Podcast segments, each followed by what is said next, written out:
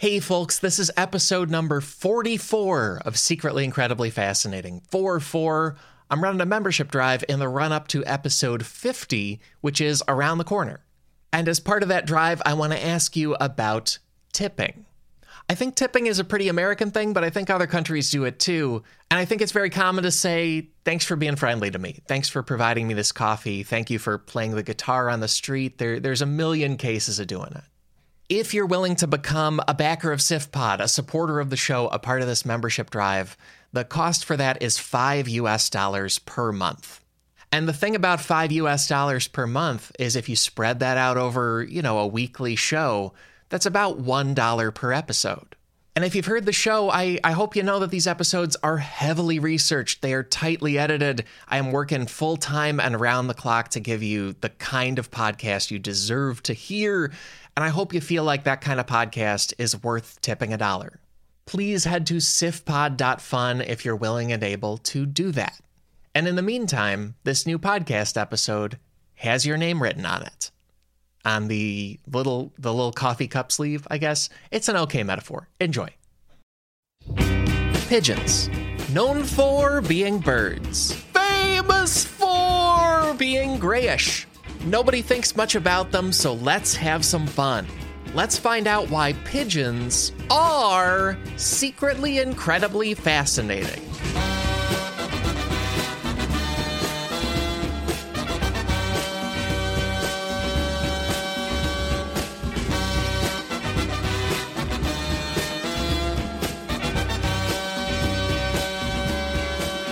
Hey there, folks. Welcome to a whole new podcast episode.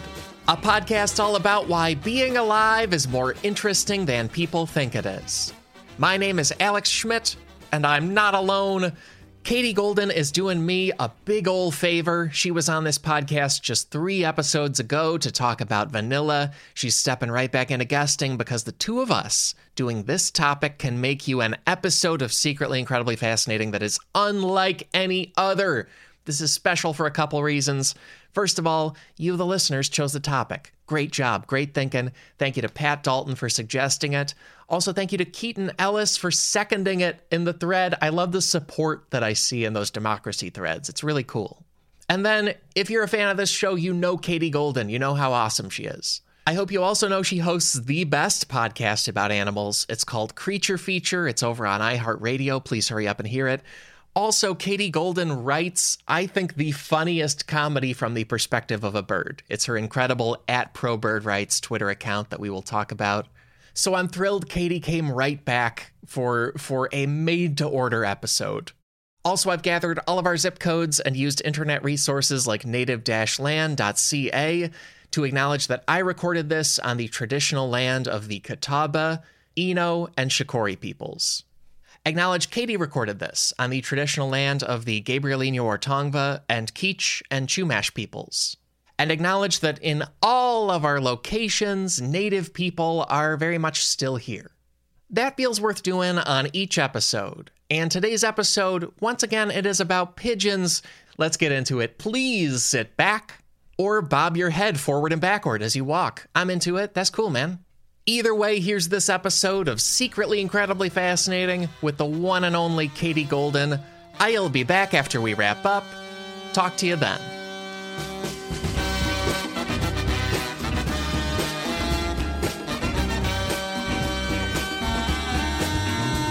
Katie Golden, thank you so much for coming right on back for for maybe the ideal Katie Golden episode of the show. Uh, I always, you know, start by asking people their relationship or opinion to the topic, but uh, you have so many pigeons. for pigeons. Pigeons. Pigeons. yeah, I I love all birds. Um, I always have. When I was a little kid, my mom said that I used to run around the backyard, and my mom asked me what I was doing, and I was like saying, trying to catch a bird. Uh, and my mom wanted to know why. And I said, I think if it got to know me, we would be friends. Cool. So that's yeah. been my general attitude towards birds ever since. Like, I think if they got to know me, we would be friends. Um, love birds, love every kind of bird, even the weird ones like pigeons. Were there pigeons around where you grew up? I think I think when I was a kid in the suburbs of Chicago, I just assumed they only lived in New York City. Right. And then I visited actual Chicago and saw a few, but I, I don't know if you had any there in uh, in Southern California. Yeah, not not so much. There weren't really that many in San Diego. I remember when we went on a family trip to San Francisco, we there were a lot of pigeons and I was so excited and I got some crackers and started feeding the pigeons and before I knew it I was covered in pigeons and I was not expecting them because I was used to birds being very hesitant and very shy. And so I was Yeah. like, well, this is fine. I'll offer them a cracker and, and lure them to be my friend. I didn't understand the psychology of pigeons, which is they're not shy at all. And they will, as soon as you offer them food, it's just kind of a c- conquest situation. So uh, before I knew it, like little, like, nine year old me was just covered in in pigeons like scrabbling trying to get at the get at the crackers and i can't say i was scared though i think i was thrilled to be Nice. the center of so much pigeon attention They were like on your body. They like maybe there's more bread here. oh yeah yeah yeah yeah like like i had my little crackers in my hands and they were like on my arms on my hands you know Wow. at my feet you know I, it was just amazing and my mom was like maybe don't do that she wasn't super happy about it because to see your little your little nine year old like look mom and you're just like all these like little street birds going like "Wah! Wah!" that's not the sound they make but you know to a mother it's probably like in my in my mind here i am a little disney princess like la la la la la with all these beautiful forest animals. And then then through my mom's eyes it's like her little daughter covered in like flying rats like screeching and clawing at her. Yeah so I hadn't even thought about that snow isn't it Snow White is the most famous one where a Yes. bluebird just lands on her finger and and then Yeah. sets unrealistic expectations for all children that birds will just right uh, alight upon you and, and bless you. yeah yeah no that's what i had always expected as a child and it never happened until i met the noble pigeon I love that your mom has been skeptical of your quest to touch birds throughout your life. She well, I wouldn't say that. She's been she was charmed by it uh and like like would always get me like bird thing like bird toys as a kid like a little stuffed bird. She got me a little a cute little like sculpture like mini statue of like a little girl holding a bird cuz she's Oh. like, "See, this is you and you're holding a bird." So she's very encouraging of yeah. it. I That's think it was just it was specifically me being covered in frantic pigeons that was maybe a little concerning for her because she's thinking, well, these, you know, pigeons are trying to claw the flesh from my daughter. Maybe that's not good. Uh, but uh, no, and uh, otherwise, she's been highly encouraging of my my uh, bird um, bird friendships. That's very sweet, actually. I, I love that. I'm now. I'm wondering. I'm sure there's not a statistic for this. I'm wondering, like, in in human bird history, it, I feel like people have either had no birds land on them or a swarm. Right? Like, there's probably very few situations where it's just one, like Snow White, and really chill. Like it's either oh, none of them are doing anything, Right. or all of the buzzards. It's just all of the pigeons, whatever it is. Well, it's it's interesting because yeah, like when I was a little kid, I was desperate, desperate to like catch a bird so I could hold it. I would even do the wily coyote thing. I got a cardboard box and put a stick on it, and I'll tie a string to No the way. stick and put some bird seed Really? under the box. Yeah, no, literally. Uh, this sounds like a bit, but this is what this is what I did as a kid. And I, I set up the box and put the bird seed under the box, and with a little stick and string, so you pull the string and the stick comes out from under the box and closes like Wile E. Coyote, because that's where I probably learned it from cartoons, and it never worked uh, ever. but I, I still tried.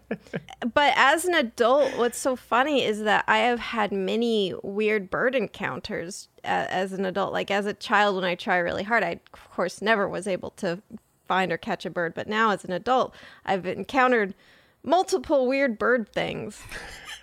One time, a dead quail slammed into my window And I was like, well, that's a bit strange. And I went outside and kind of just like, you know, looked at this dead, dead uh, quail. And I kind of thought that maybe it flown into the window so hard it, it died. But then this hawk landed on the fence next to me and was just like staring at me and looking between me and the quail. And it's like suddenly all became clear that this quail belonged to the hawk. Like it, it had caught this, probably dropped it on accident and it slammed in my oh. window and it just kept like looking between me and the quail like uh, y- you're not gonna eat that are you because uh, i you know i was gonna and so i just slowly backed away and the hawk was like looking at me and was like all right cool and then grabbed the quail and flew away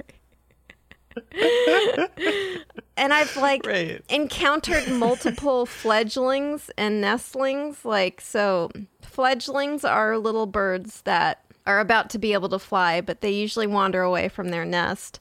Okay. And when I first found one, I was worried because I thought it was a nestling, like a baby bird that had fallen out of its nest and it needed help. But uh, in, in fact, it was they do fly away from their nests. They they are trying to like practice flying and stuff. So if you see a bird who's like got its feathers. It's li- it's like little. Maybe it's still got a little bit of downiness, but its eyes are open. It's got all of its feathers. Okay. Seems like maybe it can't quite fly yet. That's probably a fledgling, and it's probably practicing flying and trying to figure things out. So it's probably okay, and you don't need to put it back in the nest. Mm-hmm. But if it's like eyes are closed and it's like not got that many feathers, then you should. I actually just found. I'm sorry, I keep telling bird stories, but I just found a. Uh, you have bird stories? What? I didn't anticipate that. Oh, it's off the rails now. I just found a nest of, I believe these are, um, I believe these are phoebes, and they a phoebe, a phoebe. Yeah, I think they're called uh, black-headed phoebes. I mean, cool. I didn't know there's a bird called a phoebe. That's that's new to me completely. Oh, just just yeah, just black phoebe or either black-headed phoebes or black phoebes. Oh. And they uh, are in the parking like in my apartment's parking garage, just in the rafters of an unused parking spot. And mm. I, I I have been just like kind of observing them for the past week or so because it's so it's just this little nest chock full of baby birds. It's like they're just jammed in there uh, like there's one and then like a butt sticking out and a head and like a wing. And uh, they're too many, I think, for this nest and they're all crammed in there. And then the other day I, I, was checking in on them and one of them like had like partially fallen out and was like hanging on to the nest by its leg, but kind of doing the splits. So it's like one leg was clinging onto the next and the other one leg was clinging onto the nest and the other was like dangling out and it uh, wow. did not look very happy about it. So I just very gently like nudged it back in the nest, and the the mama bird was like mad at me and like like you know peeping at me because she was worried that I was like touching the nest. But it's like I'm just pushing baby back into the nest. Um, so. I'll check on them again today, make sure because that's amazing. Because their eyes are open now and they look like they're about ready to leave, which I'm excited about. I like. I'm imagining them. It's like when the seven dwarves are all sleeping in one bed, uh, but like a leg yeah. hangs out, and you just put it back in. Yeah. really, a lot of Snow White touchstones here. Going great.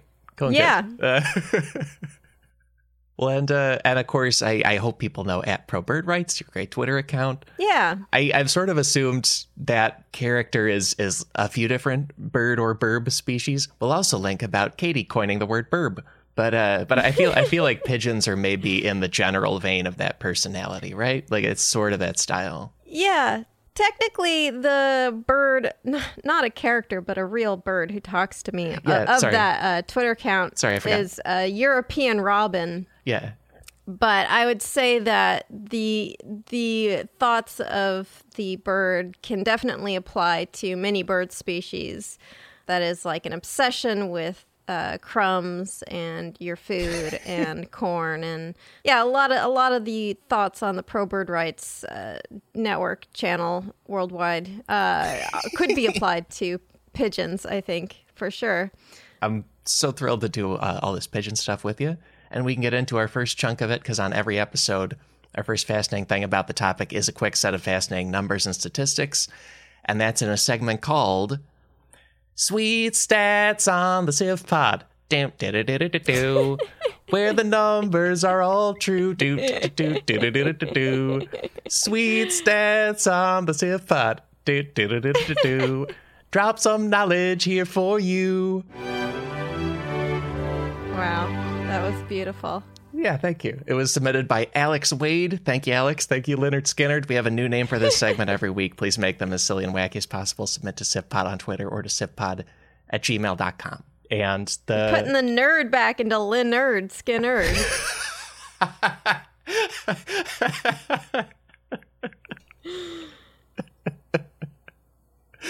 I have truly never thought of them that way. Really excited about it now.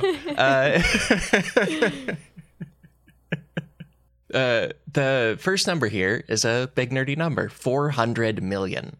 wow. And 400 million is the uh, approximate world population of pigeons. Nice. That's about how many there are.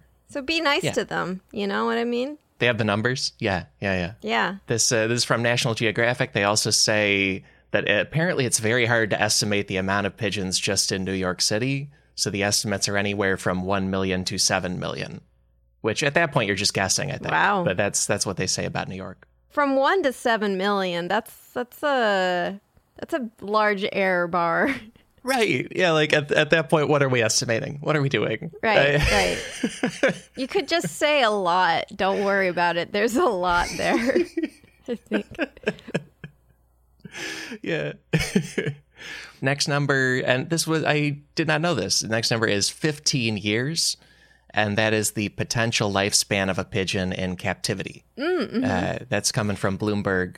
And then also, BBC News says that uh, one pigeon named Old Man in Wiltshire County, England, lived past the age of 22. So that's one of the longest lives of a pigeon recorded. Wow, that yeah, that's like the Methuselah of, of pigeons. That that's I, I like. Now, did they? They must have named it Old Man after it had reached a certain like milestone, because otherwise, that like if you name a baby bird Old Man, and I get it because baby birds do look like old men, but that would be more of a prophecy. Uh, that this this bird was prophesized to become an old old bird, but that that's cool. Yeah, I imagine that in captivity, like with most animals, they live a lot longer than they do in the wild. Yeah. Although although pigeons are such good urban adapters, maybe they do live quite long in cities. I, I'm not sure. The other number here, and it, it probably super varies across which place they are, but the Cornell Lab of Ornithology says that a wild pigeon lives an average of 2.4 years. Right. So a lot yeah. shorter than 15. But but also like I I feel like there's huge variance with that. Like if you're in a quiet part of the city, you probably live a lot longer. I mean, that's similar actually to fox lifespans. Like in the wild, they Oh. their average lifespan is only two years, three years. Uh, but in captivity, they can live to be about fifteen years. Oh, similar wow. to a to a dog ish, a little shorter of, of a lifespan than a dog, I think. Yeah, nature is hard. It is. Man, yeah. oh man, I don't want to do that. Forgive it. Starting to like being in a city, aren't you? yeah. I'm going to keep taping podcasts about air conditioning in air conditioning. That's what I'm going to do. It's great. Just double it up. right. Next number here is 120. Uh, And 120 is how many pigeons Charles Darwin donated to the British Natural History Museum after he did thank- experiments on them. Thank God. I, I hope that I, I thought you might say like that was how many pigeons Charles Darwin ate Oh, because he liked to Yeah. eat a lot of weird stuff. Like he would discover an animal and then eat it. But no, that's good. Donated. yeah, I think, but he, I'm, I'm sure he ate a few at least, but maybe, maybe he ate less because they were not exotic. Because, because you're right, he was a big weird meats guy. But he was like pigeons. eh, I've seen that. Weird meats guy. Yeah, he he liked those turtles. Yeah, Yeah, it's got a bowl on its back. How do I not? I'm Charles Darwin. It's got a built-in bowl. Uh. For goodness sakes. It's like it's asking me to eat it. And it's so slow. Easy to catch.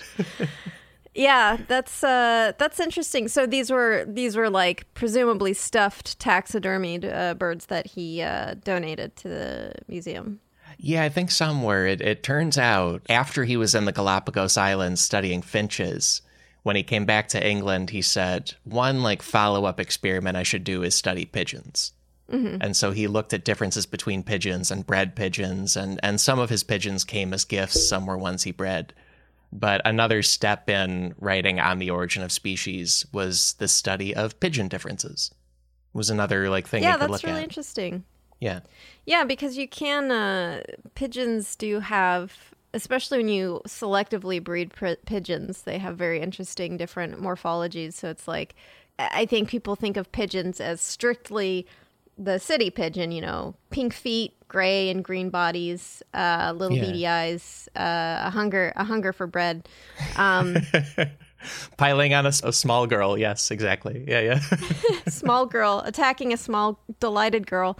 Uh, but like when you selectively breed, not only are there and I'm sure you're going to get into this, but not only are there different uh, species of uh, pigeon, but like when you selectively breed pigeons, you get all sorts of wonderful uh, different uh, morphologies of pigeon. Yeah, I think I will not get much into like pigeon fancying or styles because uh, part of it's visual, but but yeah, that's totally a thing, and, and I'm glad you talked about it. I came here for pigeon fanciers, and you lied to me. I do. I wonder if when British people were developing pigeon fancying, they ever stopped and said, like, this sounds British even for us, right? Come on. This is, even by British standards, pigeon fancying. Boy, oh boy. well, I'm chuffed about this pigeon fancying, personally. I'm downright chuffed about my curly pigeon with the curly feathers. um, yeah, but I mean, I guess since we're not going to talk about it, just if people don't know, like, but there are a lot of pigeon breeders, and they come up with like very strange pigeons, pigeons that have like curly feathers, literally yeah. look like poodle pigeons. There are pigeons with huge feet feathers, just like big feather dusters around their feet. They have pigeons that like are very tall and stand up and have like a big uh, kind of bulbous uh, chest. Uh, j- just all sorts of very strange strange breeds of pigeons. So if you if you look do a Google image search uh, for weird pigeon breeds, safe search on, you'll find you'll find some cool stuff. Oh yeah, yeah, safe for work. Like weird for work, but safe for work. You're fine. right, right. And I got you know like some of I, I'm not necessarily condoning all types of like weird weird bird breeding. Like I think sometimes they don't take into account the comfort of the bird, and that's oh, not yeah. good. But but for other ones like with with uh, curly poodle feathers, I think it's probably okay. and uh, and one last number here, and this is it's a slight detour, but it, the last number is a date. It is September first, nineteen fourteen. And September 1st. The first pigeon was invented by John R. Pigeon. like Thomas Edison invents it and brutally patents it, like crushes anyone who tries to generate new pigeons. Huge stamps on them. Yeah. Uh, uh, September 1st, 1914 is the date of the death of the last North American passenger pigeon. Aww, and yeah. and I, I kind of I want to focus on like quote unquote regular pigeons this show because it turns out there's just that much stuff about them. But I don't know. Passenger pigeons are amazing too, and uh, and there used to be hundreds of millions of them in North America. Yeah. Uh, a bird named Martha died on that date at the Cincinnati Zoo and was well known to be the last one. Yeah, it's sad. They they're used to they used to be a major species of North America. There were so many. They used to black out the sky with yeah. how huge a flock uh, would congregate in the air and, and people would see just these massive flocks. And because they were so numerous, people just kind of considered them pests or free meat. They were hunted, and there was no real thoughts to conservation of either the birds themselves or their habitat because they would live in these uh, forest areas uh, with these nut nut trees. Yeah. One of the most popular species for de extinction, that is, trying to revive the species through cloning or gene editing, is the passenger pigeon because of how they are did such a they, they did so much to help with the environment in North America. So they would Oh, wow. kind of manage these forests. The problem with the de-extinction of the passenger pigeon is that these forests that they used to live in no longer really exist in North America uh, because of so much development of the land. But the idea is if we kind of try to bring back some of this natural habitat and bring back the passenger pigeon, we may be able to bring back some of the original ecology of North America, which is interesting. It's a it's a complicated, controversial issue, but yeah. Wow. Yeah, I didn't I didn't know we're so interested in bringing them back because because yeah, and apparently it was very man-made destruction of them, just hunting and deforestation. Uh, I guess it would be nice if there was a man-made uh, bounce back of some kind, some kind of Jurassic Parking. I, I don't know the the details. Well, but- just it's it's they're one of the more popular species for de-extinction because of the relatively recent extinction. But what would be the repercussions of that? And uh, with some people thinking, well, this would be a good thing for the environment as long as we pair it with forest restoration. And some people worry that well. But you know, what if the ecology of the regions have changed too much, and reintroducing the species would not Oh, be yeah. um, would not be advisable. So yeah, so there's like it's it's a really interesting topic though. And, and it's amazing to me that those were so numerous and are gone, and then now we have these regular pigeons that almost feel automatic. It's like, oh yeah, and another another pigeon. Of course, I'm in a, I'm on a city block, so that's how it works. Right. Yeah, because they were able to adapt to urban environments really well, and that's we we get a lot of a lot of the species we kind of take for granted of like yeah they're the they're the rats of the sky these pigeons it's like well we built these cities and they've learned to adapt to it and they they're so good at adapting to an urban environment of course they're going to be everywhere and of course they're going to be in your trash but you know we kind of look down upon them for being dirty and in our trash but really that's them like triumphing over human uh, intervention Yeah, I love that. but yeah, and and and they're also like making room for us, and we're like bunch of jerks. And like, no, Right. it's cool. They're coexisting. Like rats and pigeons, you know, we uh they are just taking advantage of us terraforming the earth to our human desires and I, I can't blame them for that. Yeah, yeah, good for them. And everything's everything's good. They're great. Yeah. They deserve their own podcast episode. Squeak squeak squeak coo coo coo. Called Squeakers and the Beak.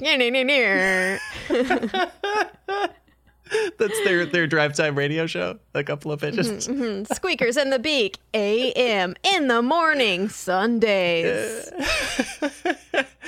I like that squeakers, but the beak is too edgy for me. I don't know. They gotta they gotta pr- produce that show differently. And it's it's simply rat and natural pigeon noises and like chewing. It's like, man, squeakers getting political on us. well, uh, those are those are the stats and numbers, and I, I'll just go ahead and say this is a pretty ambitious episode because we have potentially four takeaways. Haven't done that. before. what? I know. The pigeons are that exciting. That's why there's no more passenger pigeon stuff on the show. You wouldn't dare. and from there, we can go into takeaway number one. Pigeons and doves are pretty much the same thing. Yep. I had no idea until researching this. It tur- like it turns out they're just branded very differently, uh, and there are Yes. different subspecies. but that's pretty much it. It's just like marketing for each bird is different. Yeah. Yeah, doves are basically like uh I mean, there are dove species and there are pigeon species, but they're uh you know, tax taxologically just like very basically the same family. Yeah, it turns out, uh, and Mental Floss interviewed Paul Sweet, who is the collection manager for the Department of Ornithology at the American Museum of Natural History. And he said both dove and pigeon refer to the 308 species of birds in the family Columbidae. And there is no like difference beyond that in the scientific nomenclature until you get down to nitty gritty different species. Yeah. And he said that like something that's called a dove might be smaller than a pigeon or more white, but it's not always the case. Common pigeons have been called both rock doves and rock pigeons. It's it's all just uh, uh, differences in words. He says the word dove came into the English language from Nordic languages, and the word pigeon came from French languages. you know, it's it's all just kind of style. Like we we see a white Yeah. bird that we think is angelic, and we say that's a dove. Uh, hey, Catholic kids, that's the Holy Spirit, you know. And then the pigeon is just on the city block. It's that's all it is. Yeah. You can breed, and you can breed pigeons to be white, uh, and then they look almost indistinguishable from like a white dove, like because they're basically the same animal. I can stop Uh, painting yeah, I them mean- uh, uh, really messily. That's good. Saves me a lot of time. God, just painting the pigeons, just painting the pigeons, making them pretty. Yeah, there was a, I think there was an art exhibit that where, uh, and I can't necessarily approve of it, but someone like set up a pigeon painting, an autonomous pigeon painting station where pigeons would like go through, like they'd be lured in with the promise of crackers or something, and then they'd like go through this like pigeon spraying thing that would spray them with like non-toxic pigeon dye. And so there were these like rainbow colored pigeons and it was supposed like according to the artist it was supposed to get people to appreciate the beauty of pigeons. But I don't feel like the pigeons would appreciate it. Just like, ooh, a cool snack. Ah, what's oh god, I'm blue now. I don't want to be blue. So, I don't know about I don't know about this art. Definitely also when people like glue hats onto pigeons, that's horrible. That is really bad for them. Just Oh yeah. in general, don't put don't put a thing on a pigeon. You know what I mean? Leave them alone. Let them be naked and free. I I'm, and I'm guessing you found out about that art installation through the internet, and then I know Yeah. about hats on pigeons through the internet. There's also in apparently in March of 2021, there was a tweet that went viral about a so-called hot pigeon, which is just a breed that's called the pink-necked green pigeon. It's just a pretty colorful pigeon. Like the the internet should mm-hmm. maybe ease up on decorating pigeons. They already look cool. Just appreciate them. It's fine. like we'll have a picture linked of the pink-necked green pigeon. It's what you think. It's it's Yeah. what I just described, That- and it looks that's cool. a that's an actual species of pigeon, though, right? A naturally occurring species, right? yeah, Yeah, yeah. Those are beautiful. Yeah, it's isn't that it's from Southeast Asia, right? The the the green pigeon. Oh yeah, yeah, uh, yeah. You're right. It, yeah, this says I just pulled up the source again. It's confined to parts of Thailand and Vietnam, and it's also native to other countries around there. It's a Southeast Asian pretty pigeon. That's all it is. Yeah, it's they- they're beautiful, and but th- that's their like nat. They look like sh- sherbet, uh, sherbet colors, and uh, but that's like their naturally occurring uh, colors. Yeah, Beautiful plumage. and I and It's, it's a Monty it's also Python joke. Because we're in high school, and I, I and remember in high school when all you would do all day is like do Monty Python bits and like, like Yeah. the the bird, dead bird bit, and it's like beautiful plumage. Anyways, I'm sorry. I apologize. No, I that that brought me straight back to for some reason math class. I, I, I there's something about being in like honors math in high school means you love Monty Python. It's some Mm-hmm. Yeah. kind of connection, and it's probably just an American thing. Yeah. It's probably more general in Britain, but Yeah, I don't know, because that's exactly right. I think it was a thing of like in high school, you find this like weird, wacky British comedy. You're like, I'm really unique for liking Monty Python. I'm very smart because it's British. uh, and so, you know, all of the quote unquote smart, nerdy kids, myself included, would be like, oh, well, we're going to quote Monty Python for that is the pinnacle of comedy. Did you see the, did you see this, the comedy skit in which a shop owner tries to sell a dead bird? It's funny. and then other kids are like Seinfeld was really good, and it's like with American accents, those Neanderthals, get out of here. Seinfeld is the peasants video program.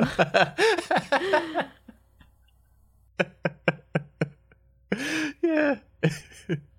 but yeah, and these uh, and, and these like hot pigeons too. I feel like they're a good example of how we kind of only have two conceptions of pigeons, either the gray pigeon kind and the white dove kind. And so then the internet lost Right. its mind when there was a third kind, even though there are hundreds of kinds. Yeah. And they're all the same thing. So many. Yeah. So many flavors of pigeon. Off of that, we are going to a short break, followed by a whole new takeaway.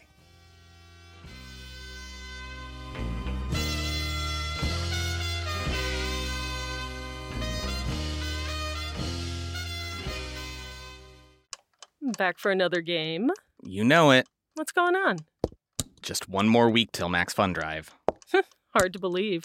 It's been a heck of a year since the last one. We're now a worker owned co op. We raised $50,000 for charity last year. And we've added a bunch of awesome new shows. But do you think we're ready to do it again?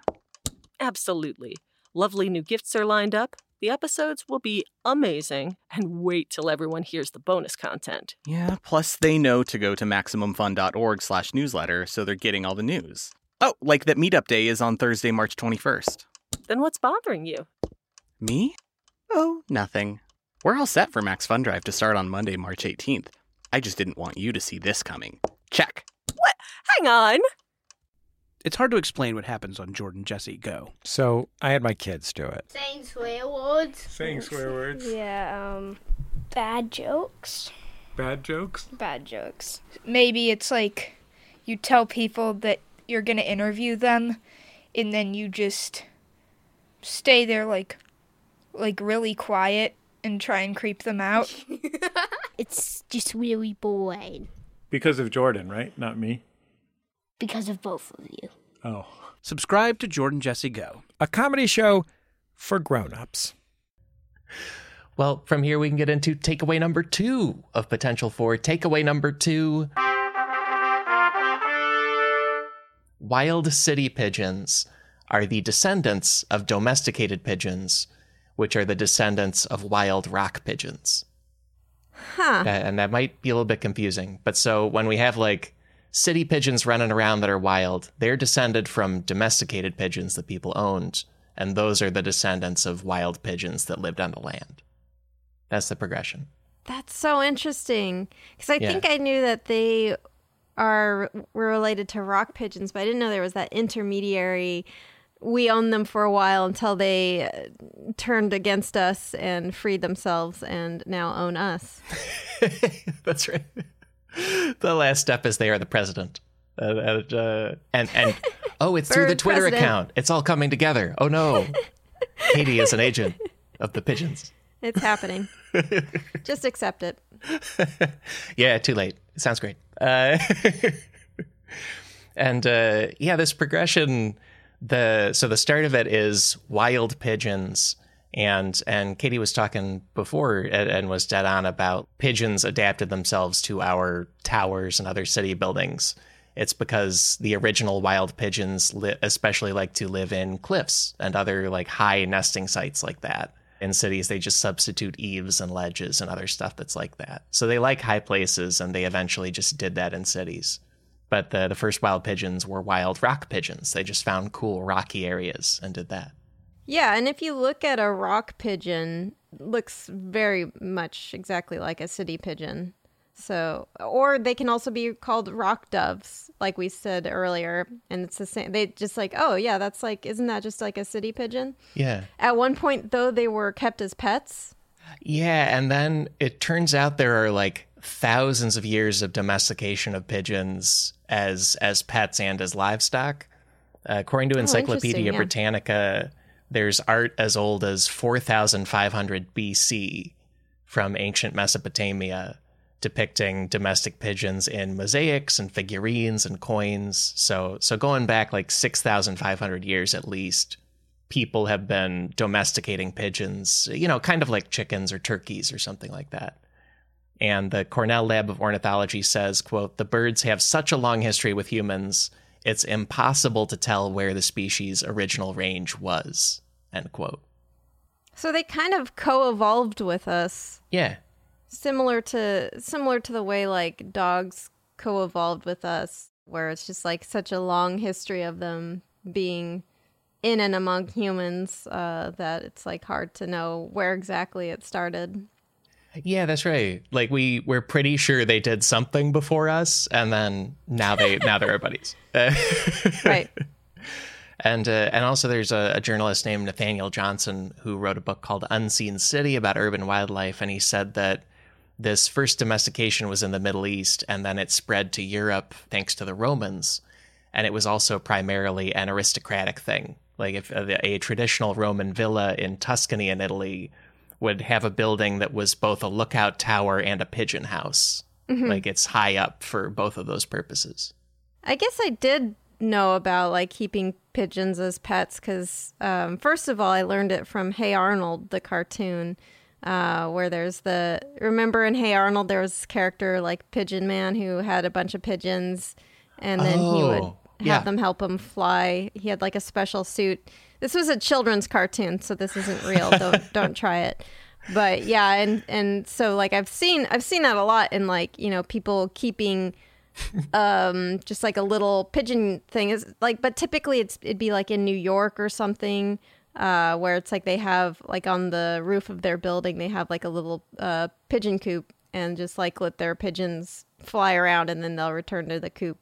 It is a thing into the modern day that people have like a loft or a coop or something for pigeons on purpose. And in, in Hey Yeah. Arnold, it's kind of a sad, weird guy, but it's also, uh, you know, other people. Uh, and it, that was a dark cartoon. It was really, really hard to see. Pigeon Man like that. yeah, cuz he was like covered in bird dookie too. It was weird. I don't know. Yeah. And, uh, and then the pigeons were both eaten as poultry and also kept as pets, uh, and especially as pets by aristocratic people. And then Yeah. the progression from there is around the 1600s, uh, and this is according to the New York Public Library. Around the 1600s, Europeans then brought pigeons into the US and also what was British Canada to raise them as food or as a hobby. Uh, they were also given as gifts when governors and dignitaries met each other. Uh, so there was a lot of transmission of pigeons, uh, you know, across the Atlantic Ocean of that way. Sounds like a disease a country catches, like transmission of pigeons. no, I, I don't mean it. Pigeons are great, but Yeah. So that, but that's interesting. So the pigeons we have in North America, like in our cities, are not are, are introduced. They're a um, in, quote unquote invasive species, right? Yeah, apparently they're domesticated rock pigeons from the the quote unquote old world, especially Europe, that were then brought to North America by colonists. Interesting. Yeah. And then from there, the people who owned domesticated pigeons in North America, some of them escaped or got away or were just let go. And then those rewilded and became feral and became the, the city pigeon population we have now. Yeah. That's actually um, how we got starlings too. Someone came here with a, some pet Oh. starlings and they escaped, and now they're an invasive species. That's really cool. And honeybees are not indigenous to North America, but we do have wild bees. I wouldn't say that the honeybees are, I don't think that they're destroying the native bees, but I think there's a lot of, like when honeybee populations start to struggle, there's like a lot of concern about the honeybees. But then, like native bee populations sometimes uh, have struggles, and like there's just not as much like media concern about like disappearance of native bee Wow. populations, which I think is a shame because like they're very important to our environment. Yeah. Yeah, well, and I, I remember learning a lot about bees uh, from you with the murder hornets uh, Yeah. on your show Creature Feature, which is great. and, and I want to plug all the time. Uh, but because, yeah, it turns out there are all these different insect species, different places. And as people, we super don't think about which one belongs where. They're so small. Right. You know, they're all bees. Yeah. Surely they're the same. I said like a dumb American. Well, and uh, and so these these rewilded now city pigeons. Apparently, they're an especially tough and successful form of pigeon. They're also very good at living where no other bird wants to live in a city, and so they spread worldwide. Like they they became the city pigeons everywhere except Antarctica. And then also that process, according to Nathanael Johnson, meant that pigeon domestication kind of fell off because before hmm. that it was mostly fancy people mostly doing something like stylish and fancy and then Right. once pigeons are everywhere underfoot you're like oh well that's not cool anymore It's not like cool i don't anymore, have a yeah. pet rat either forget it Yeah, I, I mean, like, I think people are surprised when people keep uh, pigeons as pets because a lot of people see city pigeons as kind of like vermin. Like, oh, why would you? I mean, it's the same kind of surprise of people maybe keeping rats as pets, which people do. Apparently, which is the they. yeah Yeah, and apparently they're they're good pets if you know how to take care of them. Um, they're very intelligent, um, and I imagine pigeons are similar. Like they're they're probably pretty intelligent. Um, but yeah, I mean, like it's it is interesting. And then like I remember back before I knew too many bird facts, I was so surprised to find. Um, I think this was when I was in uh, Boston, and there were pigeons that were like different colors from what you would expect. So like brown and and brown and white pigeons, or or Cool. m- like with spots like a dog. And I was like, oh, what? Like what is this? And that's sort of a um, sign of domestication. Is there these like splotchy colorations of these these pigeons? Oh, that would make sense because they they keep breeding them the same way or keep going for a particular thing.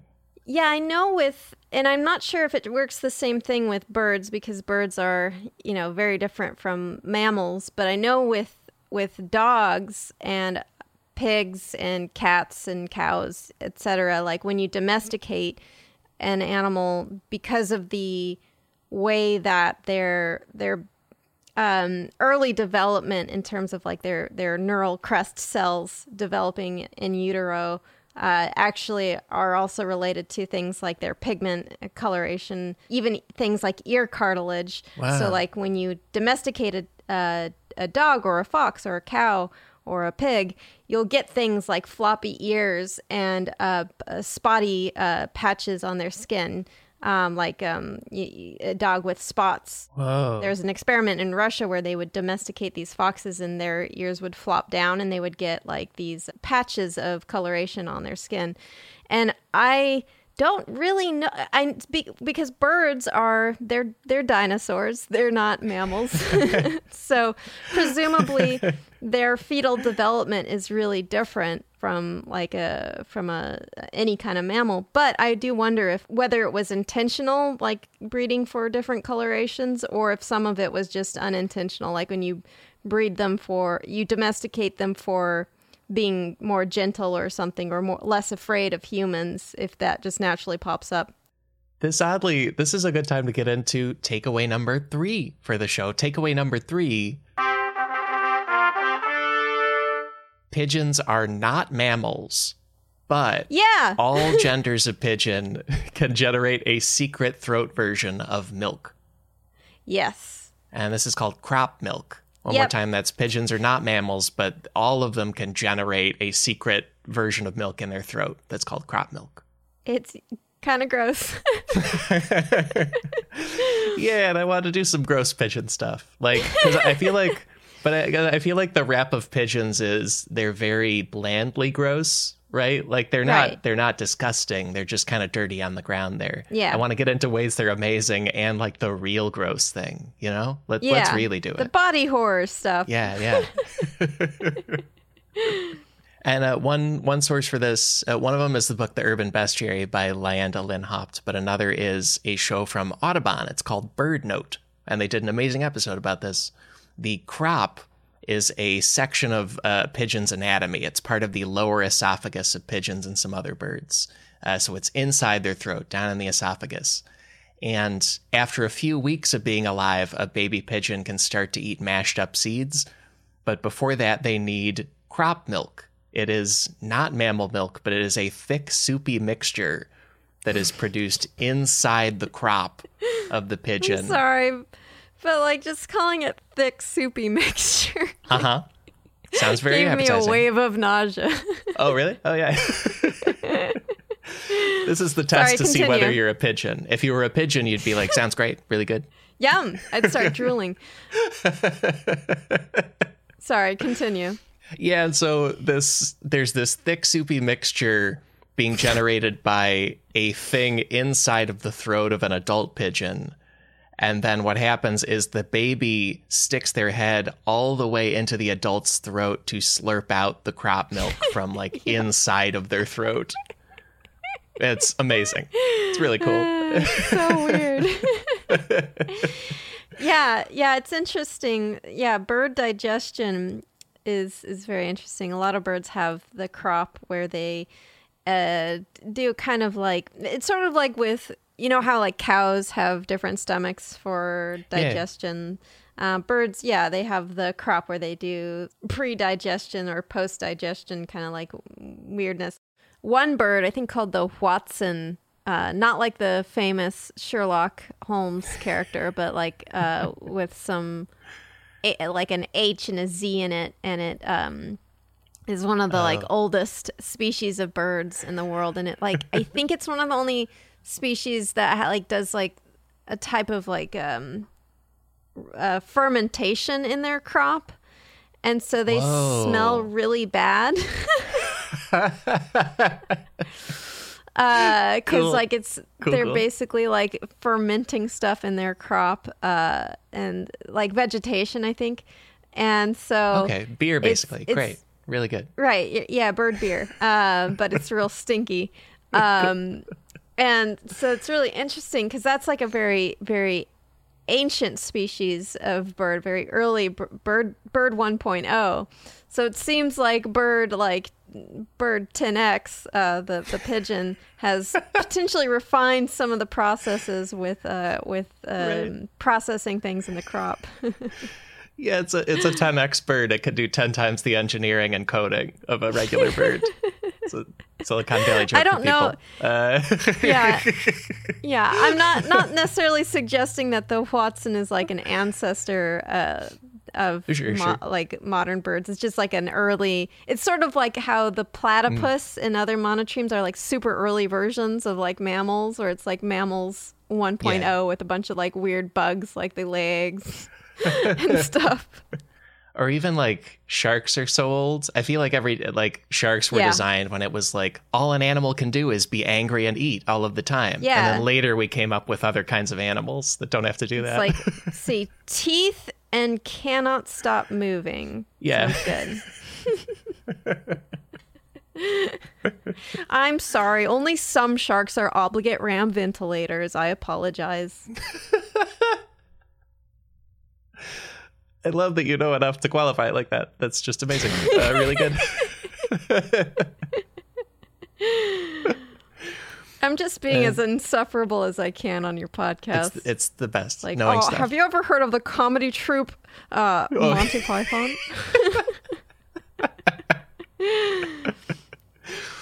Man, a, a parrot episode will will come right back. Same thing. It's gonna be great. like speaking of the evolution, uh, in Nathanael Johnson in his book, he talks about the basic idea that this is not mammal milk. It is a different thing, but it evolved to be a similar thing, just on a completely different path. So these birds, uh, and including the hoatzin with the weird fermented one, they just figured out like what milk is supposed to do, and it has a bunch of antioxidants and antibodies and stuff. But it's not the mammal way. It's just this other branch of life. Yeah, it's uh, convergent evolution. Oh, right. Yeah, that's, that's yeah, that's the name. Yeah, that's great. Bird brand milk. Yeah. and then the, and the other amazing thing to me about it is that, and this is Lyanda Lynn Haupt's book. She says that a couple days before a pigeon's eggs hatch, both parents start making this substance because they both have crops and it evolved differently from mammals. Uh, and so, I, like, I have not been able to find anything about other genders of pigeon, but male and female pigeons can both generate this. They they can just do it. That's great. I, th- I love Yeah. some uh, gender equity in uh, birds. Uh, yeah, there there It's are cool. there are so many examples of how with birds like parental care is often very, if not very equal, they at least both put a lot of effort into it in different ways, and it's it's really cool That's nice. it's always interesting to look at young young rearing in other animals and how it's like this idea that like well the mommy takes care of the babies is like such a like when you look at all of nature uh it's just like no that's not not necessarily true. Always like it's yeah like uh i mean it makes sense too right? Like if you create babies you do want those babies to survive and pass on your genes um, is a typically good strategy for evolution. So Right. yeah, for a lot of a lot of birds have a very uh, equitable parental care. It's really cool. Yeah, that's it's like it's just cool that everybody's pitching in. I love it. We should have pat- we we should have more paternity leave. So that men can go and vomit up milk onto their babies. and so they don't have to like pump their crop in the work bathroom and stuff. Yeah, yeah, yeah. Oh man, God, it'd be so society would be so different if men had to like go through the same things that women had to go through. Like I Yes. feel like a pigeon a super intelligent pigeon society would probably have a lot of issues of sexism solved just because of that crop milk. It feels like it. Yeah, it makes sense Yeah. to me. Okay, so gross question, uh, Alex. Has any human ever tried crop milk before? Oh, great question. I have no idea. I don't think so. it seems hard. It seems hard to get. You know, Why would you? j- Okay, I'm gonna Google it though. Has that's worth anyone, googling. Yeah. anyone ever tried to drink pigeon crop milk? Safe search on. Uh, Gizmodo claims someday soon you could be drinking pigeon milk. No, thank you, Gizmodo. Shut up. Hmm. Sounds like sounds clicky. I don't like. yeah, I don't like it. Uh, okay, no, this is stu- clickbait, clickbait, because um, It. it just seems so hard to get. You know, it's it's like like it's a big organ if you're a baby pigeon, but it's a very small organ of I don't know for if it's that hard to get. You take a pigeon, you take a lactating pigeon. I know it's not called lactation, but you take a pigeon, you sh- you turn it upside down, and you like you know squeeze it like a thing of ketchup. I'm kidding. Don't do that. Yeah, you tap the 57 on the pigeon, You, you just like kind of you you tap its uh tap its rump for the uh, crop milk to come out. Well, if anyone's ever tried to drink crop milk, why don't you write into Alex and give him a full Yeah, write in. rundown of the flavor? sifpod, sifpod at gmail.com. Really want to know. Uh, I'm making myself feel nauseous. Well, I to to move you past your nausea, Katie. This is a very exciting, momentous thing because we're about to go into takeaway number four. Takeaway What? number four.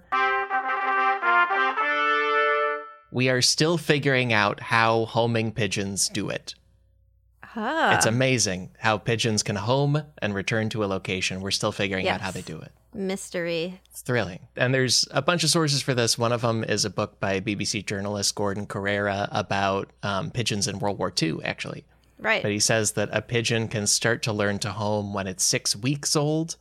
You establish a location as a safe place to sleep and to eat, and then whenever you bring them a new place, they'll come back. They just know how to find it again. Right. Yeah. So it's really cool. Lots of people have trained pigeons to do this, and then pigeons have been recorded to fly hundreds of miles to get back to their place. It's a, it's an amazing ability they have, and it's also an ancient practice that we'll talk more about in the bonus. That you people can train pigeons to go places and come back to places. Right. Yeah. So what you do, like for a carrier pigeon or a, a homing pigeon, is like you you take the pigeon like in I don't know carrying thing with you, and then if you have to write a message back to where it came from, you write the little note, you attach it to a little canister on that attaches to the pigeon, and you release it, and then it flies home. It doesn't know. They don't really know like how to go. Like, okay, Agent Pigeon, like you have to go to the Battle of the Bulge and like go to the front, and you know, Right. like the the pigeon doesn't. they just are trying to get home. so like you you take the pigeon away from it where it's been trained as its home tie the message to it and when you release it it will go home and so if you train the pigeon then its home is like you know uh, war headquarters I, I don't know military terms but like you know Neither does the pigeon. It doesn't need to. right. Yeah. it'll just automatically go back uh, is that is that about about right from what you've researched Yeah. yeah Yeah, that's pretty much it. I, I am. Yeah. I, I wish you could send them specific places, like just like Yeah. pigeon find Hitler, and then it just goes, you know. but but they don't do that. Yeah. that's charlie chaplin you imbecile just pecking Chaplin, like caught Hitler, did it. uh, Um, but and they and this is this is truly an amazing ability. Again, they can go hundreds of miles back to their home from from basically anywhere, and we don't really know how they do it. We just have like clues. One of them is Smithsonian says that pigeons are best at homing during the day, so maybe the sun is useful one way or another, or light is useful. Um, also, we know pigeons have excellent vision. They are, and they're very good at distinguishing things visually. Uh, National Wildlife Foundation says they're one of many birds that can see ultraviolet light in addition to the rest of the spectrum. And there have also been a bunch of studies where pigeons recognize things really well. There was one in 2015 where a team at UC Davis trained eight pigeons to do what human medical pathologists do, which is they looked at, at tissue samples and x rays of human breast tissue and they could tell which ones had cancer in them very effectively, Oh wow, which is a bonkers skill. Doctor Pigeon, yeah. MMD. Yeah, that's great. I, I would love to have a pigeon as a doctor. Just like the door creaks open, you look down, and it's a little pigeon right. in a lab coat. Gets up, he's like, you know, coo for me. Could you coo for me? Look, looking in your mouth. Yeah, no, I love that. Coo it to me straight, Doc, when you're waiting for something bad. it's cuckoo. Uh, Yeah. How are my test results, Doc? Cool. Well, that's a relief. you're okay? No, he made funny noises. I just figure that's good. You know, it would have been bad noises. I don't know. He Did a wacky bird noise. Oh man, I would definitely watch Doctor Pigeon the show. Oh yeah, I'm into it. Yeah, good feathers type stuff. Yeah, yeah, it's like Grey's Anatomy, but it's like Who's Anatomy. Just it's perfect. I would love that. The romantic lead is that pink-necked green pigeon that the internet thinks is hot. like, well, we cast him off the tweet. I mean, come on. Doctor Pigeon, we have someone coming in with rare, rare disease we've never seen before, and they're pregnant. Drop the cracker. we should. We'll just write this doctor show later. It's really fun. Uh, yeah, pat, patent pending, patent pending. Uh, Yeah, Schmitty and Golden Productions, patent pending. Yeah. Writers Guild uh, thingy, whatever that is, that that marks it. You mail it to them, I think. I don't understand. Uh, Yeah, it's our it's our IP now. Don't don't nobody touch it. When uh, another another thing we do know about pigeons is that they have large brains as birds go. Wow. Uh, Lyanda Lynn Haupt says that ornithologists at Uppsala University in Sweden, Uppsala, I'm sorry, Sweden, uh, they did studies indicating that most urban birds have large brains compared to their body size, including pigeons. Smart birds. And that doesn't necessarily mean intelligence, but it could mean intelligence. Yeah. Yeah, and like brain size doesn't necessarily mean one animal is more intelligent than the other, but often, not always, but often, ratio of brain size to body mass does indicate a more intelligent species of animals. It's it's not like it, it's not the a rule. Um, it's just kind of like generally speaking. Yeah, cool. It kind of makes sense to me that like an urban adapter pigeon would need some level of intelligence to be able to figure out their environment and you know get into stuff like how do you pick the lock on a dumpster? Yeah to be able to adapt to a city environment. You, you gotta you gotta have some smarts. Yeah, we sort of have the indication from them getting through city life that there's, if not true intelligence in a, a broad way, at least some kind of skill that they have that maybe matches up with the big, uh, big old noggins. You don't think that they do bird math Oh, they could. I don't. I don't know what it is. now we have a bird teacher show, right? It's like a rowdy group of high schoolers, and one bird teacher has to fix it. Anyway, a lot of ideas here. Stand and deliver is the i'm template. never gonna get into college bird teacher oh, you're right i should try harder yeah. bird has a little leather jacket, like uh, different from other teachers. oh captain my captain.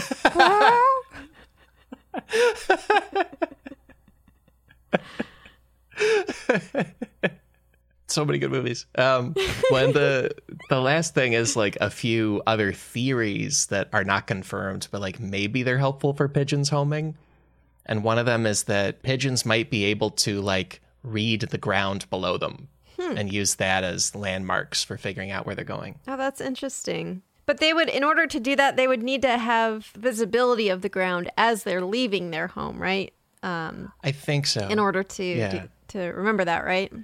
and, and this is theoretical. It's uh, BBC News reported on a 10 year Oxford University study. They reported in 2004. The study said that they attached a bunch of trackers to pigeons and then tracked them homing. And it said that some pigeons followed motorway junctions or went towards specific landmarks to remember where they are based on the data. Oh, that's interesting. And team member Dr. Tim Guilford said the pigeons often made diversions to follow roads home, even when there were more straightforward routes. Because they're just mm-hmm. flying, they can go any way they want. But they seem to use the ground as kind of a, a guidance to get back if they could. They don't need they don't need to obey any traffic laws because it's sky laws. And there's another movie. You want the truth? You can't handle the coup. uh, uh, that is interesting. I wonder if they use more than one technique. So maybe they use for like really long distances maybe they use the position of like the sun like as they get closer like they can use landmarks to uh, kind of specifically triangulate where where their home is i, I wouldn't be surprised if they kind of used more than one method to figure it out Yeah, that would make sense too. Because the yeah the the other theories that could also nest with it, one is that pigeons might have a geomagnetic compass and Yeah. like an ability to detect the magnetic field of the Earth to help. and uh, and then the last one is that pigeons might be able to hear infrasound, and infrasound is an incredibly low frequency of sound. There, there's an amazing story about it by Robert Krulwich of Radiolab fame. He wrote it for National Geographic, and he talks about experiments finding that pigeons can hear tones that are 11 octaves below middle C, so far below human Wow. range. And so dubstep must just make them go crazy Oh. They must be so mad about it or love it. I don't know. Either way. Uh, has anyone tried dubstep on pigeon experiment yeah, because the the one of the main stories that has led people to think this is that apparently there was a pigeon race in 1997. The race was from France across the English Channel to England, but they got like thousands of racing pigeons together to do this, and then almost all of them didn't make it. Hmm. And so people were just waiting in England, wondering what happened to their homing pigeon. And the theory is that when the race was happening here in 1997 across the channel, there was also a flight by the Concorde. I don't know if people remember that. It was like an experimental superplane to go very quickly between hmm. France and England. But they think that might have messed up the infrasound and messed up all the pigeon routes because they depend on it. that's interesting what happened like did they ever find the pigeons They found one after five years because somebody in France like found it kind of lost and confused and then took care of it and then after and then like when it got out it went home basically. did it like tell stories of like like being beamed up into the sky and like weird like like gray gray uh bird aliens Right. doing weird experiments on them because i don't know it sounds a little bit like an abduction This is a good segue into my pigeon Scientology cult. Folks, uh, if you're looking for a, an organization to join, uh, a pigeon wrote a great book about its experiences. And uh, l ron Coobird. Tom Cruise. yeah i've like i've racked my brain for any like pigeon puns and all i can do is like anything that sounds vaguely like coo cooing stuff. yeah that's it that's the It's, only it's joke a I funny have. noise. I mean, It is a funny noise. what, what can you do? Yeah. Yeah.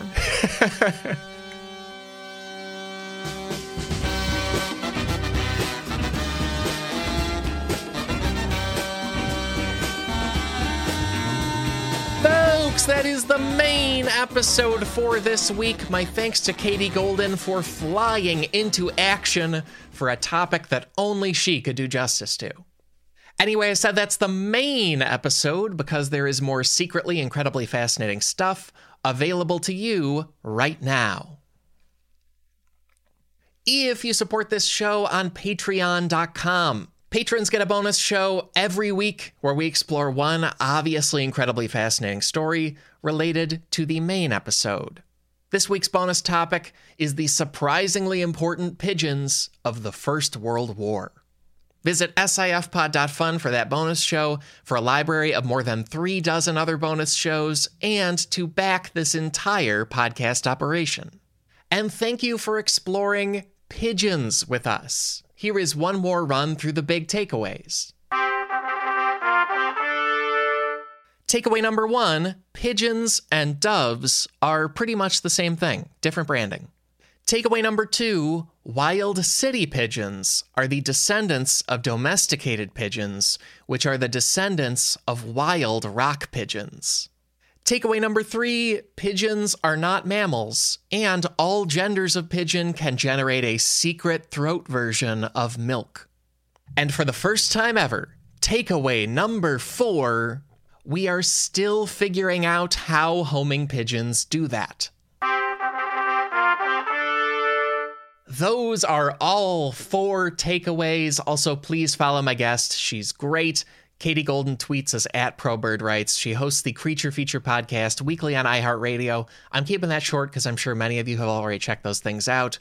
Also, please, please, please make a point of checking them out if you have not yet. Katie is one of the core people and guests and friends who have made this entire podcast possible. So I, I, really, really am grateful to her, and I hope you proceed to check out her show after digging this one. Many research sources this week. Here are some key ones. I used a bunch of great resources from the Cornell Lab of Ornithology, also a great show from the Audubon Society, which is a podcast and article series called BirdNote, in particular, an episode they did called Pigeon Milk is a Nutritious Treat for Chicks. Also used a great book titled The Urban Bestiary by naturalist Lyanda Lynn Haupt, and tons and tons of other articles and sources this week, especially from National Geographic.